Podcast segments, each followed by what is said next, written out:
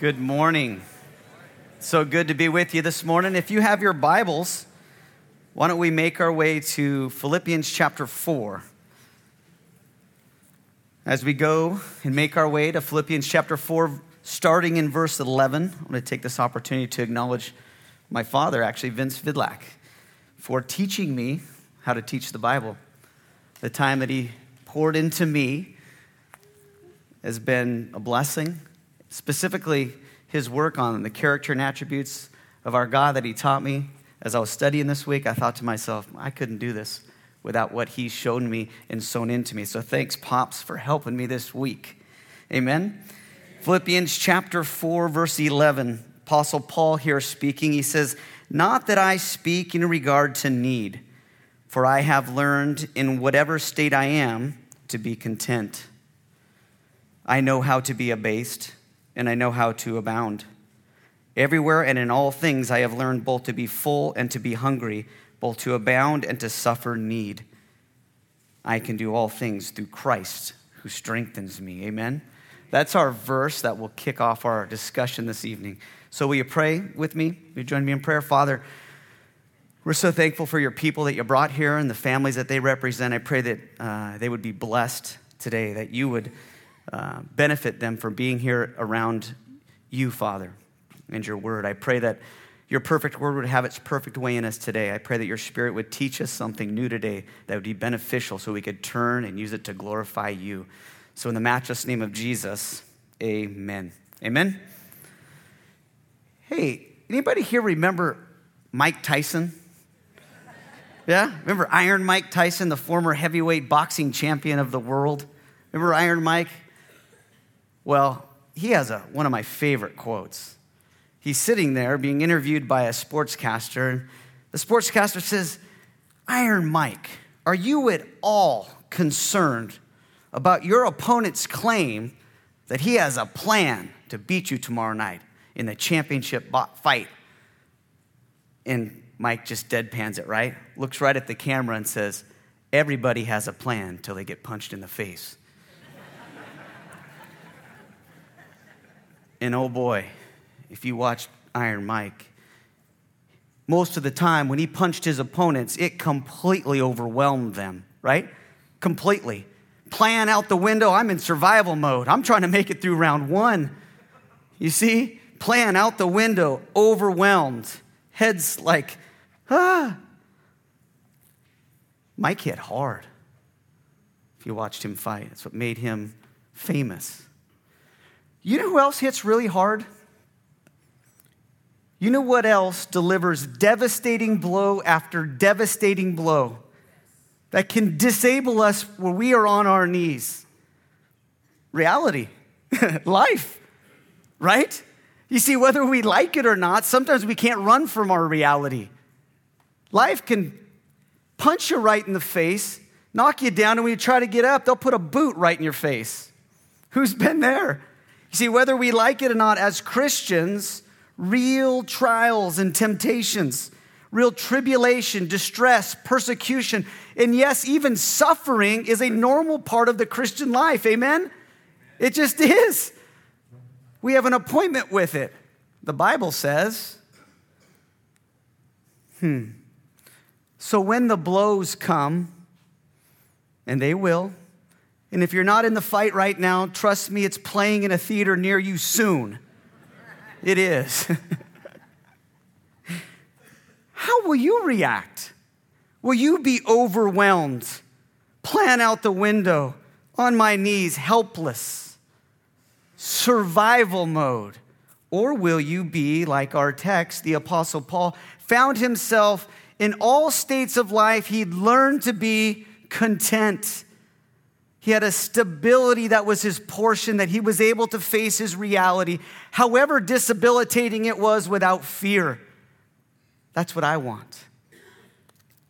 I want to perform like that. And if you're like me, I don't always act and react the way I should when life puts me to the bricks. And I want to help us perform in our day of trouble today. I want to help us get to the point when, in the flurry of the fight, that we can stand in the strength of Christ, like Paul says. Christ is my strength. I can do all things through him. And that we'll be able to grab this magnificent resource we have in this great God so that we would be stable and that we would be able to face our tomorrows and our realities. That's what I'd like to do through the ups and the downs. But to do that, we have to work out. We have to exercise in the Word of God. Did you know that? We've got to work out. We've got to work out and exercise in God's Word and the doctrine of who God is, you see, so that we may hold fast to our confession, that we may say the same thing about God in the fight than without the fight. Right? That's the ticket. And to do that, we must work out. So I hope you're ready for a workout today. Because if we're to get to a point where we have stability of mind, be able to face our troubles without fears, even the blows like Mike can deliver to us, we have to know a little bit about our God. And what I want to do today is I want to work out in seven reps, okay? We're doing seven reps. So you be, better be ready for a workout today. Seven reps. I want to go over the sevenfold perfections of God's eternal attributes specifically biased and bent towards how do you use them when you are right in the middle of your day of trouble. That's the focus. It's not meant to be deep and complete. It's here's the seven attributes. Here's what we can do to make it personal. My God is this in my life, in my day of trouble. My God is this in my day of trouble. Amen. That's what I want to do today. So we're going to do seven reps. It's going to be experiencing the perfect character of our perfect and personal God in our day of trouble. The first rep will be that He is omnipotent. Second is that He's a good God. Third is He is a righteous God. Four, that He's an omniscient God. He knows everything. Fifth, He's a truthful God. Finally, He's a holy and loving God. That's who God is. And as we study these attributes and try to gain some strength so we can withstand the blows of life, I want to remind you that by definition, an attribute of God is eternal, which means it always was in this crazy thing we call eternity past. Didn't need us to be the God of love. It always is this way. And He always will be in this thing called eternity future. Amen? They're eternal, they don't change. Thank you, God, for that. Amen? So, first rep right here. You guys ready?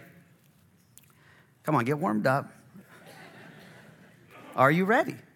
Okay, all right. You guys know how it works. I don't get up here very often, so I will chime you. He's an omnipotent God. Amen. He's a God of all power. He has absolute and inexhaustible inherent power. Any power that comes from this universe comes from Him, the Almighty. Amen. Cover to cover, it says that. This Bible, you read your Bible from cover to cover and everywhere in between, you'll see the omnipotent, the all powerful one. Amen? It's not hard. We'll just start at the first cover, first verse of the whole Bible, right? Genesis 1 1. What does it say there? In the beginning, God created the heavens and the earth. Come on. If I had a mic, I'd just drop it right now because that's a mic dropper. In the beginning, beginning of what? Beginning of everything. He created everything that we see and can't see on this earth and in heaven out of nothing. Come on, I was expecting a little bit more there. Are you serious, God? Everything out of nothing. And let me tell you something, they're still discovering things that Creator God made. They haven't gotten to the end of the heavens yet, have they? They keep inventing new stars. Oh, I'm so smart, I found a new galaxy. Keep looking, it's further. Keep going. Oh, but I personally like the way our Lord God describes himself as the inexhaustible source of all power. At the other cover of the Bible, in Revelations chapter 1, verse 8, he says this I am the Alpha and the Omega. I am the beginning and the end, says the Lord. Yes? I'm the one that was and is and is to come. I am the Almighty. Evidently, God has a name, and one of them is the Almighty. Heavy on the part. It's not just a character, I'm, I'm powerful. It's like I am the very source, inherent power of all the universe. It's me. I'm the Almighty. Oh, I get fired up when I talk of, oh, I love God's character. He's the Almighty. The question I have for you today are you getting your grippers on any of that power? That's what I want to know. Oh, we all agree this. This is great. Amen and hallelujah. But are you getting your hands on any of God's inexhaustible power in your life when life punches you right in the face and you take a knee? Are you tasting any of it? Are you like me? Sometimes I have no problem at all agreeing with the fact that He's able to form the heavens and the earth like that. But yet I do not find Him powerful enough to reform my heart in my broken pride and sin. You like that sometimes? That you see that He's more than powerful enough to move mountains, but yet He can't move me past my day of suffering. Right?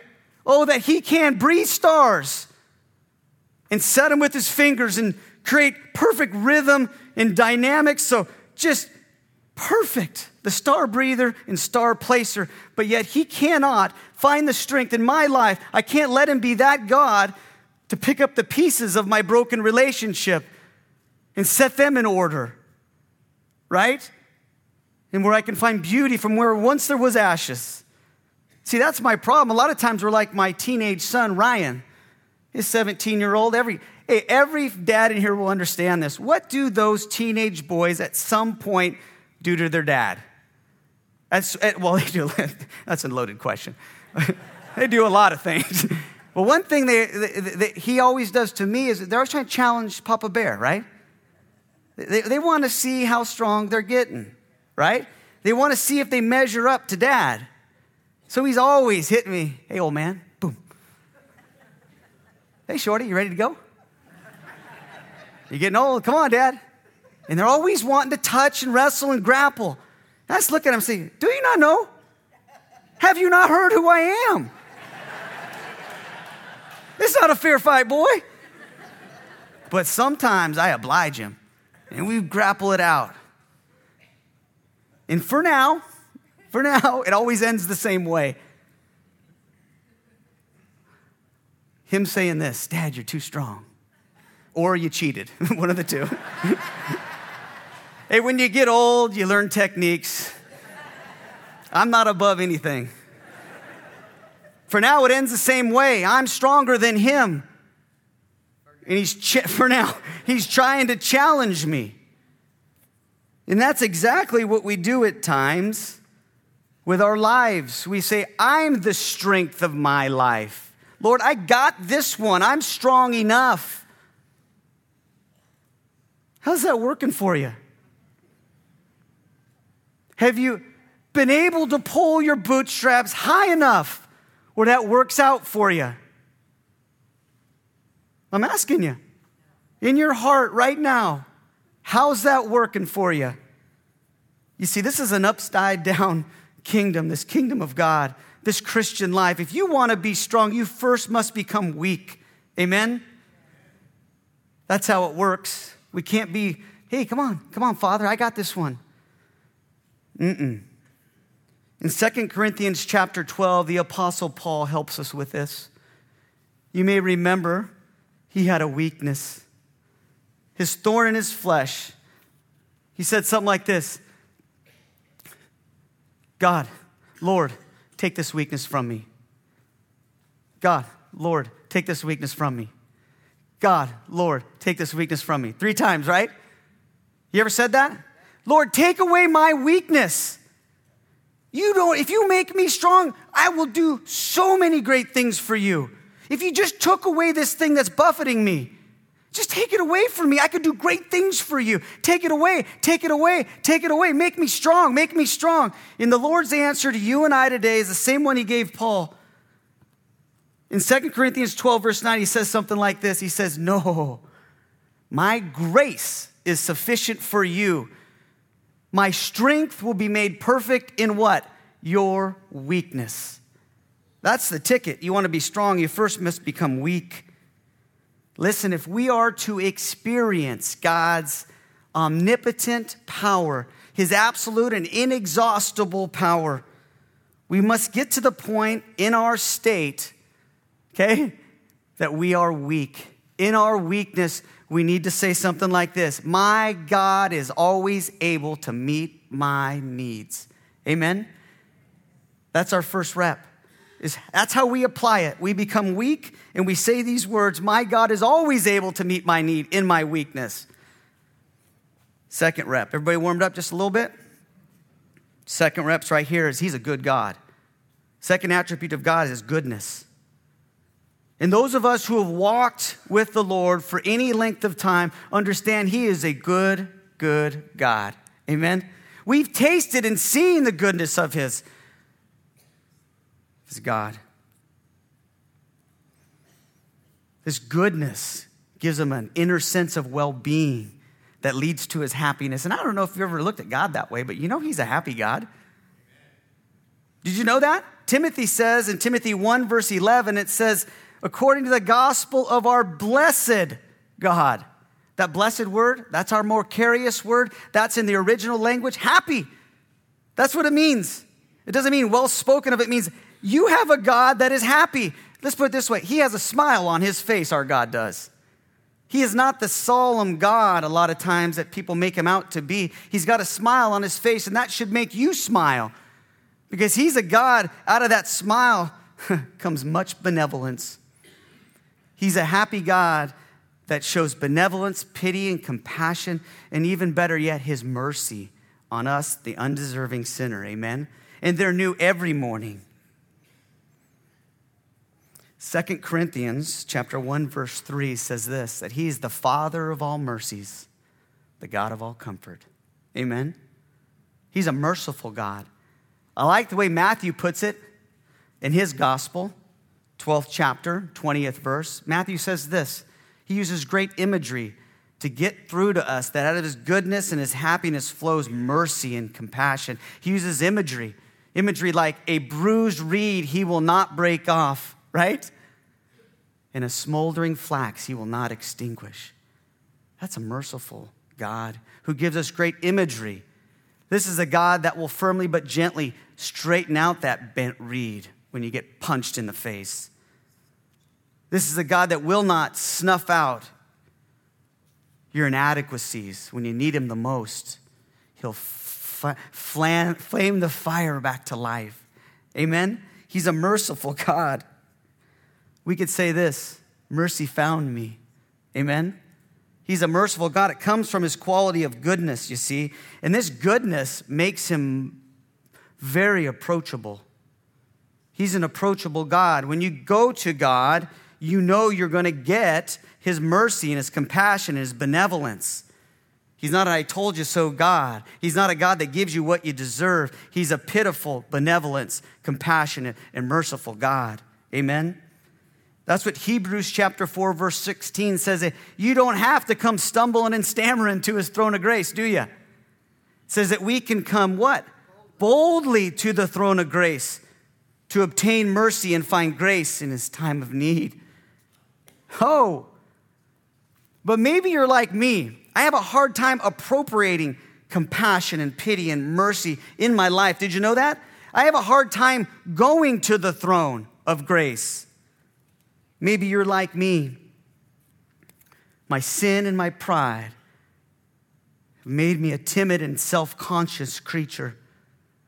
You see, I've been flying my rebel flag long enough against the king. He's finally defeated me in my rebellion and brought me into his courts, but I don't come willingly to the throne of grace. I somehow feel that he doesn't even want to look at me out of his peripheral vision. I've had my flag up, God. I've been trying to overthrow you for, for years now with this sin. Somehow we feel like he doesn't even want to look at us out of his peripheral vision, you see. But if the rebel comes, lays down his flag, and comes willing to the throne of grace, if we do that, counting only on his mercy, we will surely taste it. Amen? We will. You see, I've seen this in my life and I've seen it in the lives of many others. When you need God's mercy and compassion the most, we look for it the least. What you need is God's mercy. What you need is His compassion. I know you're broken. I know you're about ready to be snuffed out, but you got to come. You got to come boldly to the throne of grace. So when you're feeling shameful, when you're feeling like you're not worthy to be in the king's court, you need to remember this. He's a merciful, benevolent God, and as all we need to do is come boldly, we will get our mercy. Amen? We'll find it in our time of need. We got to get to the point in our life where if we want to appropriate God's mercy, His goodness in our lives, we want to taste and see that the Lord has been good, we've got to say words like this. Even in those shameful moments, my God, even the timidity and the self consciousness of the sin that I brought on my own self, my God is always approachable to me, even when I put myself on the canvas. Amen? He's always approachable. That's a beautiful thing about God. You can always approach Him. That's a huge compliment. That's a huge thing to grab when you're feeling knocked down, when you're feeling shameful and self conscious. Amen? All right. Three, He's a righteous God. I did a whole talk on this a while back. I don't know if it's available on our website, but listen, God's a righteous God. Psalm 145, verse 17 says this God's righteous in all his ways, gracious in all his works. Amen? And what that means at its very base is that do you know that God's always right? He's right.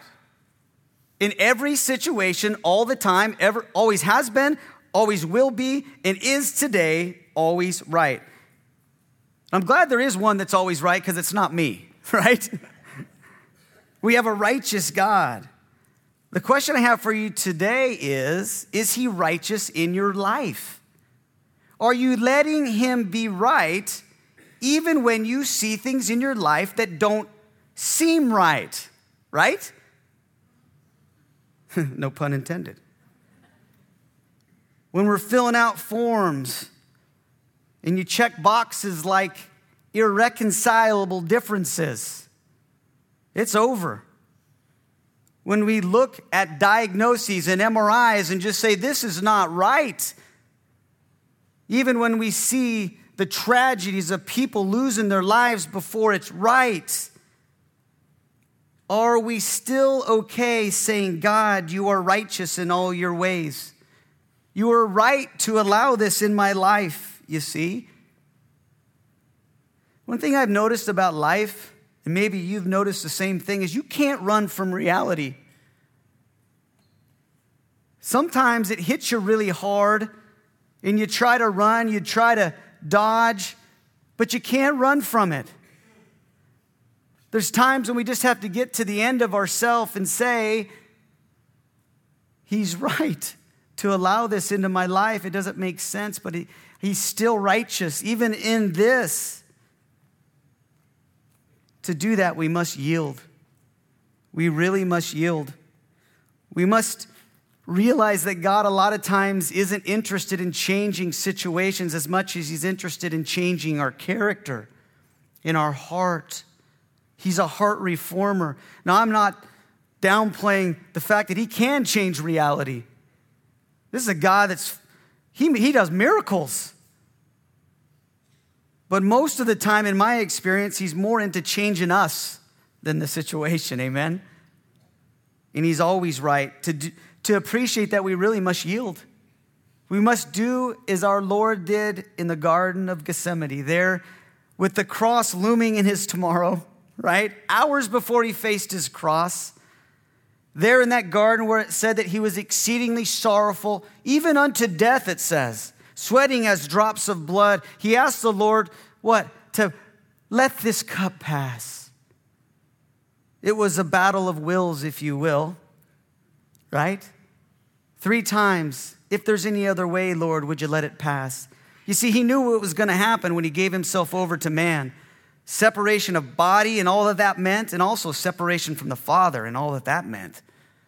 It's huge as he hung there, the weight of the world on his shoulders. But in the end, he said some sweet, sweet words. Words that we need to say if we are to appropriate God's right ways, even when we don't like it. Not mine, but thine will be done. Those are great words of sweet surrender, you see. We also, it might also help you to realize that righteousness can't be parted out like an old car, like an old unreliable car like a VW. I got Matt's mic. I thought, I wonder if he'll listen to it. It's not to be parted out. Do you understand what, what I mean by that? You, righteous is a package deal. You can't pick and choose the part of righteousness that you like and leave the others. The reality of it is the same righteousness that you have a hard time reconciling in your life when you're looking at stuff that doesn't seem right, right? Some of that stuff, that's this very same righteousness that afforded you your salvation. Did you know that? It's the same exact characteristic and attribute of God. Romans chapter 1, verse 8, 17 says this. In verse 16, Paul says this. In 16, he says, I am not ashamed of the gospel because it's how we're saved, basically, what he says. And then in verse 17, he says, For in it, in the gospel unto salvation, the righteousness of God is revealed from faith to faith. Is that amazing to you? What, what, what that's saying is this the redemptive price that Jesus Christ paid for you on the cross satisfied the righteous requirements of God on your behalf. We're saying that he was, quote unquote, right to justify you and I based on Jesus Christ's sacrifice. So if you don't like righteousness in your day of trouble, then you have to at least admit that you don't like that, and we all like that. God was right. We're little icons of God's righteousness. Did you know that? We've been made the righteousness of God in Christ Jesus. And what we're saying when we're saved is, yeah, that's he was he was right with that. So you can't pick and choose. It's not an a la carte Christianity here. You got to take it, and that will help you. And look, I, I know it's difficult to say God is right, even in this devastating disaster. Trust me, I've experienced some things in my life, and I know that's not easy to let God's righteousness reign in our lives in the middle of it all when things don't seem right. But I do know this is sooner or later you're going to get to the end of yourself and you're going to realize you can't run from reality. And He's bigger than you. And at a certain point, we say, My God is right to allow this into my life. One thing that really helps me with that is our next attribute is knowing I don't know everything. That's one thing that helps me yield and be able to say, My God is right, even in my day of trouble, to allow this. You see, because I don't have all the facts, I don't know the end yet. You see, and that brings up rep number four. He's an omniscient God, and that will help you reconcile his righteousness in your life. That He knows everything. Did you know that? We don't. Isaiah chapter 46, verse 10 says something like this the end of verse 9 says, I am God and there is none like me. I appreciate that. Verse 10, he declares the end from the beginning and from ancient times things that are not yet done. Our God knows everything. Amen? He has all the facts, He has the ultimate vantage point. What He knows and how He knows is nothing short of amazing. Did you know that? In one simple act, one sweep, he knows the beginning from the end, and He knows everything in between.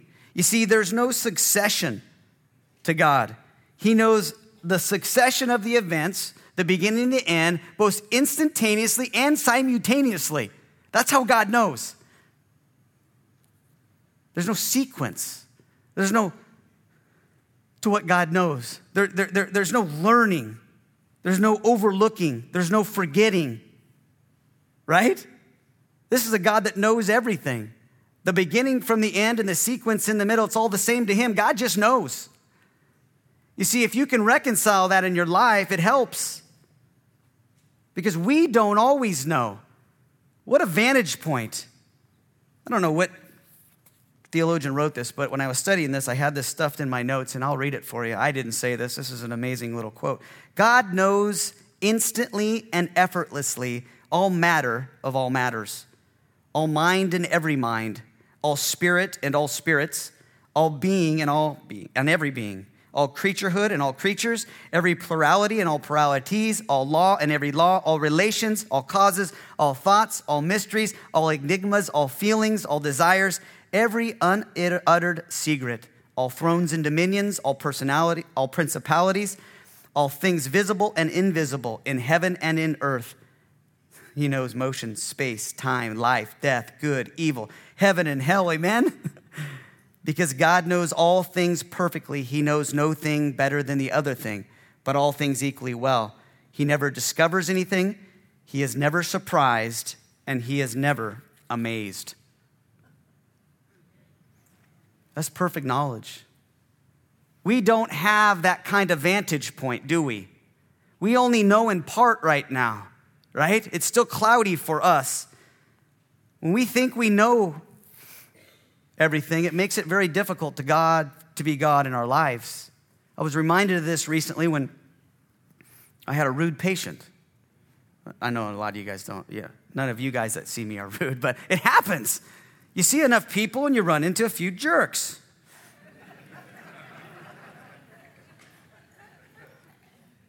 Well, I was coming down to go into a room and I saw one of my assistants, one of my technicians, who their job is to work up patients before I see them. And, and she was crying. I said, oh, What's wrong? She said, That guy in room eight's a jerk. I said, What do you mean he's a jerk? Ah. And no offense, women, but I work with a lot of women. So I'm used to tears, and I just, wow, I kind of got this righteous indignation in me. That's one thing that fires me up when people have, have power over other people, like when they treat waitresses poorly or they treat my staff poorly. Hey, this lady's 20 something, she's trying to help you. So I come barreling into room eight. I'm like, listen, there's a girl out there crying. If you can't act like a human being, you can go see someone else. Let me write you the name of an eye doctor. Dr. Doug Merritt. No, just kidding. I didn't do that. I just send good people to Doug. And as I said those words, I had my dukes up. I'm ready for him to fire back at me. and he didn't fire back at me. Instead, he started sobbing and started weeping I said, "Oh," I said, Whoa. Turns out he had just lost his wife the month before of 50 years of cancer. And what are the chances of him being diagnosed with stage four cancer a month later? What are the chances of that? No chances. This guy was broken. This guy wasn't on his knees from life's blows. This guy was, there was a referee standing over him going, one, two. He was about knocked out. Did it change or maybe justify the way he treated my staff? I don't, to me, it did. To me, it did. I wouldn't have acted the way I would have acted if I'd have known that. You see, we only see in part. We don't see the whole picture. We don't see the beginning from the end and the sequence in the middle. We're not waiting for events to happen to learn something about somebody. God knows perfectly well and let me tell you something if you want to grab God's omniscience in your life, in your day of trouble, this happens to us all the time. Somehow we get to the point in our pitiful little lives where we think that God doesn't understand what's going on. In our little problems in this little blue planet, in this little town, Grants Pass, that somehow we need to teach him something about what we're going through. Anybody been there? or that he's not aware that our kids can drive us nuts, that somehow he's not aware of the inadequacies of my fatherhood, that somehow he doesn't understand about my financial situation, that somehow he doesn't get the fact that I'm having a hard time in my marriage right now. You see, he gets us because he sees perfectly. We got to get to the point, even in those times we don't think he's aware of our circumstance, or we can say, My God is always aware of my circumstances. That's how you appropriate God's all knowing omniscience in your life. He's always aware of what's going on. That's comforting to me. We need to rest in that. Amen? The next rep here is that He is truth. He's the truth. I love the way Jesus Christ, our Lord God, said it himself there in John chapter 14, verse 6. He says, I am the way, the truth, and the life. No man comes unto the Father except through me, right? We're going to parse out the truth statement there. And in those very moments, he said, I am truth personified. That's what he's saying. And when he said that, he's saying much more than he had never lied. Do you know that? God's saying that there is nothing concealed or hidden from me. What he's really saying is, I see everything in perfect reality. You, me, and himself in perfect reality. Let's put it this way God sees things how they really are. What a perspective he has, amen? He always answers perfectly his estimate of what he is. He lives up to that estimate. He never fails or disappoints our expectation. He is perfectly dependable. That's what that word, the truth, means. He lives up to what he says he is, and he's always dependable and reliable. I will buy a coffee for anybody who can tell me the athlete whose nickname is the truth to prove this point. Anybody know it? Shout it out. No, good try though. He's not that good. No. There's an at, no Boston Celtic fans in here, obviously. We're too far west. Paul Pierce. His nickname was given by Shaquille O'Neal, the truth. Do you know that? It stuck. They call him the truth. After a championship battle between the Lakers and the Celtics, Shaquille O'Neal, burnt out and tired, he ended up winning the game, but that's their star. He says, Shaq, how'd the game go? He just pointed at Paul Pierce and said, I don't know, but that guy right there, he's the truth. What did he mean by that? It's exactly our definition of Jesus Christ being the personification of truth. It's that Paul Pierce lived up to his estimate of himself. In that game, he totally went off point wise. He was just amazing. He lived up to all the hype. This was his estimate, and guess what? He lived up to it. He was truthful. And that's the idea of being the truth, you see? Perfectly reliable and dependable and faithful. You see, God's faithfulness flows out of his truth, it flows and expresses itself to us, us weary sinners. We need faithfulness. God does not fail a single promise he's ever made to his children. Do you know that? Great is your faithfulness, O God. He's the promise keeper. He's saying there in John chapter 14, I am, I was, I am, and I will always be perfectly reliable to you, my child. You can count on me. I'm dependable, I'm reliable, I'm tested, I'm the truth. That's what he's saying. Bank on me. I'm the faithful promise keeper. You just be the promise taker, he would say, because I'm the truth. So when you hit tough times and life smacks you in the face, this is what we can ha- what can happen sometime in some circumstances is we've been burned. We don't think we can trust anybody. You ever feel that callous? You've been burned enough, or you say, I, I don't trust anybody. I've been let down so often I've been failed and rejected and abandoned so many times that I don't have a friend that I can trust. I don't have anybody who's the truth, who is always completely and perfectly reliable in my time of need. You ever said that? I'm not trusting anybody. Mm-mm. I'm snake bit. We need to get to the point when we have been failed. People will let you down. You know that? People will let you down, and they'll let you down, and they'll let you down again. Stop putting so much pressure on them. This is a free one. Stop putting so much pressure on them not to let you down. You rely on the truth. You have a friend in Jesus, amen? This God right here is perfectly, perfectly dependable. He's the truth. So when we get to the point where we feel like we cannot trust, we cannot rely on anybody, we need to let it go. Scrap that callous off of you and say, Lord, you, my God, let's make it personal. My God is always dependable to me. And I will give myself up to him and let him be the truth in my life. Amen? Hey, we're almost done. You guys sweating yet? We're on number six. We should be loosened up. We're on a home stretch here. Two more. Six is He's a holy God. And I'm not going to spend much time here because Pastor Matt did a wonderful job last week when he talked about God's holy wrath at the flood. How sometimes we don't like this part of God, but it does round out his sevenfold perfection. It's his holiness. I'll just say this that really it has the idea of being uniquely, perfectly, and completely pure in and of himself. You see, he's separated in this purity, in this holiness. When we say things like, Lord, there is truly none like you, that's the idea. That's his holiness. That's what we're, we're, we're conjuring to, you see. That's the idea. And we know according to last week, that God's wrath comes out of this holiness. He has a holy wrath. We don't like that part sometimes. But the reality of it is, I'm sure if you listen to Matt's sermon, if you weren't here last week, we'll find out that you know that God abhors anything unlike himself? And that he demands this type of purity, this type of perfection and holiness. Do you know that he demands that? You may not like the way that sounds at the start, but it's true.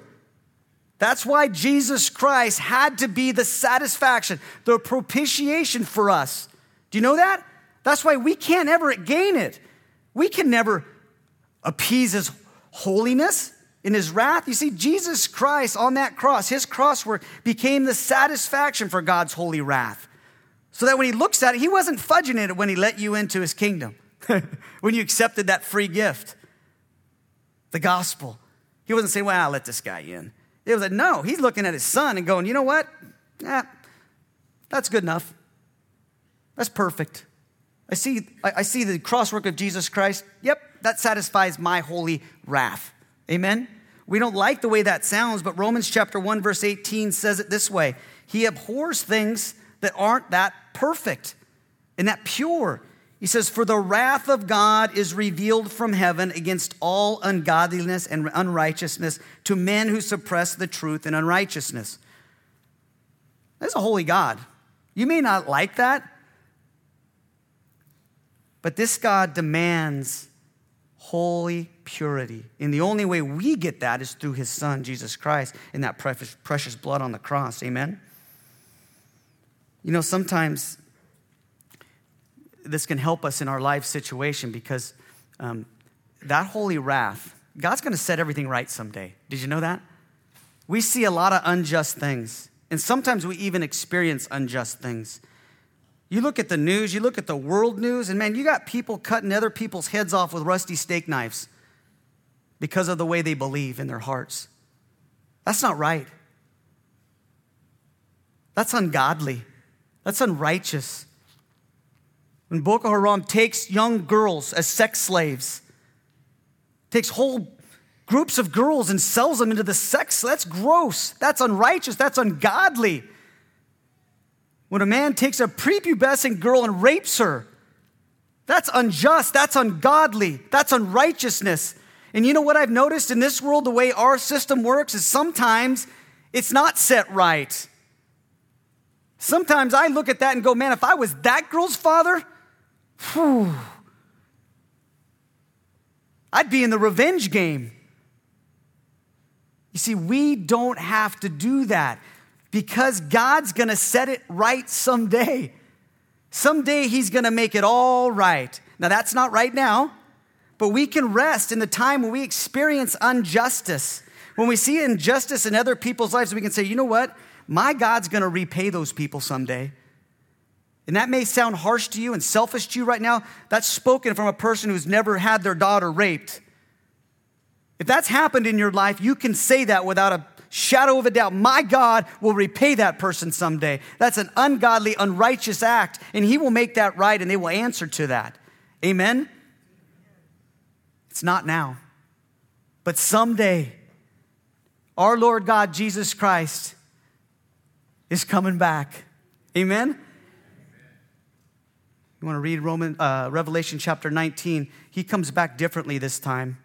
Heavens will open and we'll look up. Well, we won't because we'll be with him.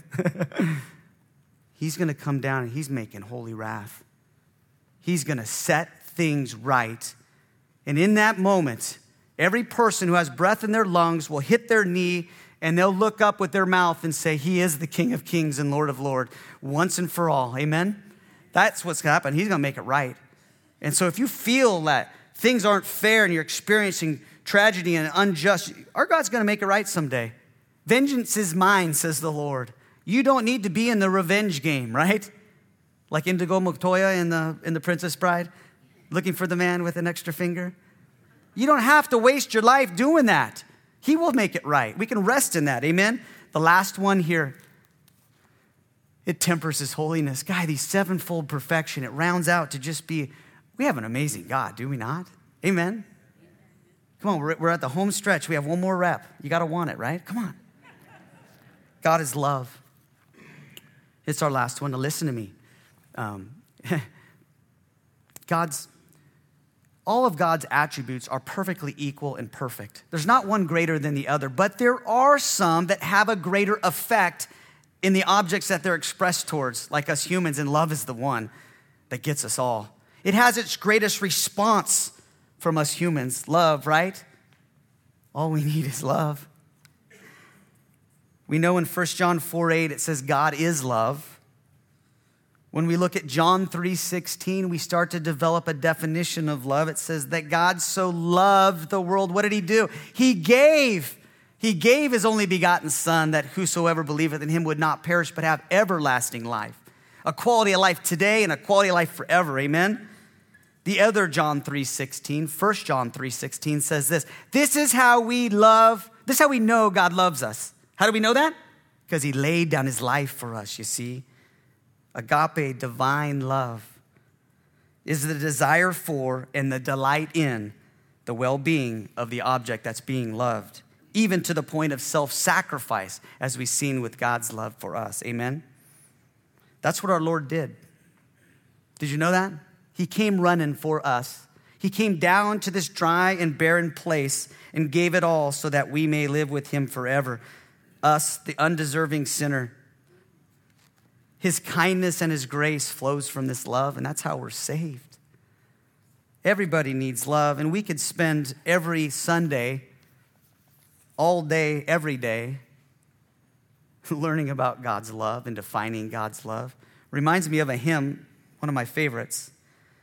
It's called The Love of God. It says, The love of God is greater far than any tongue or pen could ever tell. It goes beyond the highest star and reaches to the lowest hell. Could we with ink fill the ocean, and were the skies of parchment made, were every stalk on earth a quill, and every man a scribe by trade, to write the love of God above would drain the ocean dry, nor could the scroll contain the whole, though stretched sky to sky. That's God's love. It's feeble to talk about it. We experience God's love. One thing I want to apply God's love in our lives, uh, it's going to be a, a bias towards this. Listen to me. Sometimes when life punches us, we find ourselves overwhelmed. We find ourselves on the ground, someone above us. And sometimes in those circumstances, however we got there, we feel dirty. We feel used up. Anybody here ever feel like a piece of trash sometimes? Like a second class citizen. It ought not to be that way, but sometimes life beats you up and you get used, whether from your own doing or other people's manipulative actions, is you feel like a piece of trash. You feel like this world's used you and spit you out. You feel all used up. Anybody feel that way sometimes? It happens. But the choices we make or actions upon us we have no choice in, we feel like that. And we feel hopeless and helpless. We don't feel very special. And this is how I want to apply God's love in our day of trouble. Listen to me right now. You are, I am, if you're a Christian today, you're the object of God's love. Come on. You're the apple of his eye. My God sees me as the apple of his eye above all else. Would that please help your, your self esteem today? That's Christ esteem. You should never feel like a piece of trash because of what's happened in your life. You should never feel like a second class citizen. You are the child of the one and true and living God, and He sees you as the apple of His eye. Amen? Amen. Amen. Sevenfold perfection, God's attributes. I hope that this week we would grab one of those in our time of trouble and use what we need because there is a magnanimous resource just waiting for us. Amen? And as we remember, as we remember the table, as we come up and take communion, when it's passed out to you, I want you to remember the expressed image of this God, Jesus Christ, when he came down here, right? Toiled among us, suffered by our side on our stead. Amen? So, Father, we're so grateful for who you are, what you've done for us, your eternal sevenfold perfection. I pray that we'd appropriate these things in our lives this very day. Thank you. In Jesus' name, amen.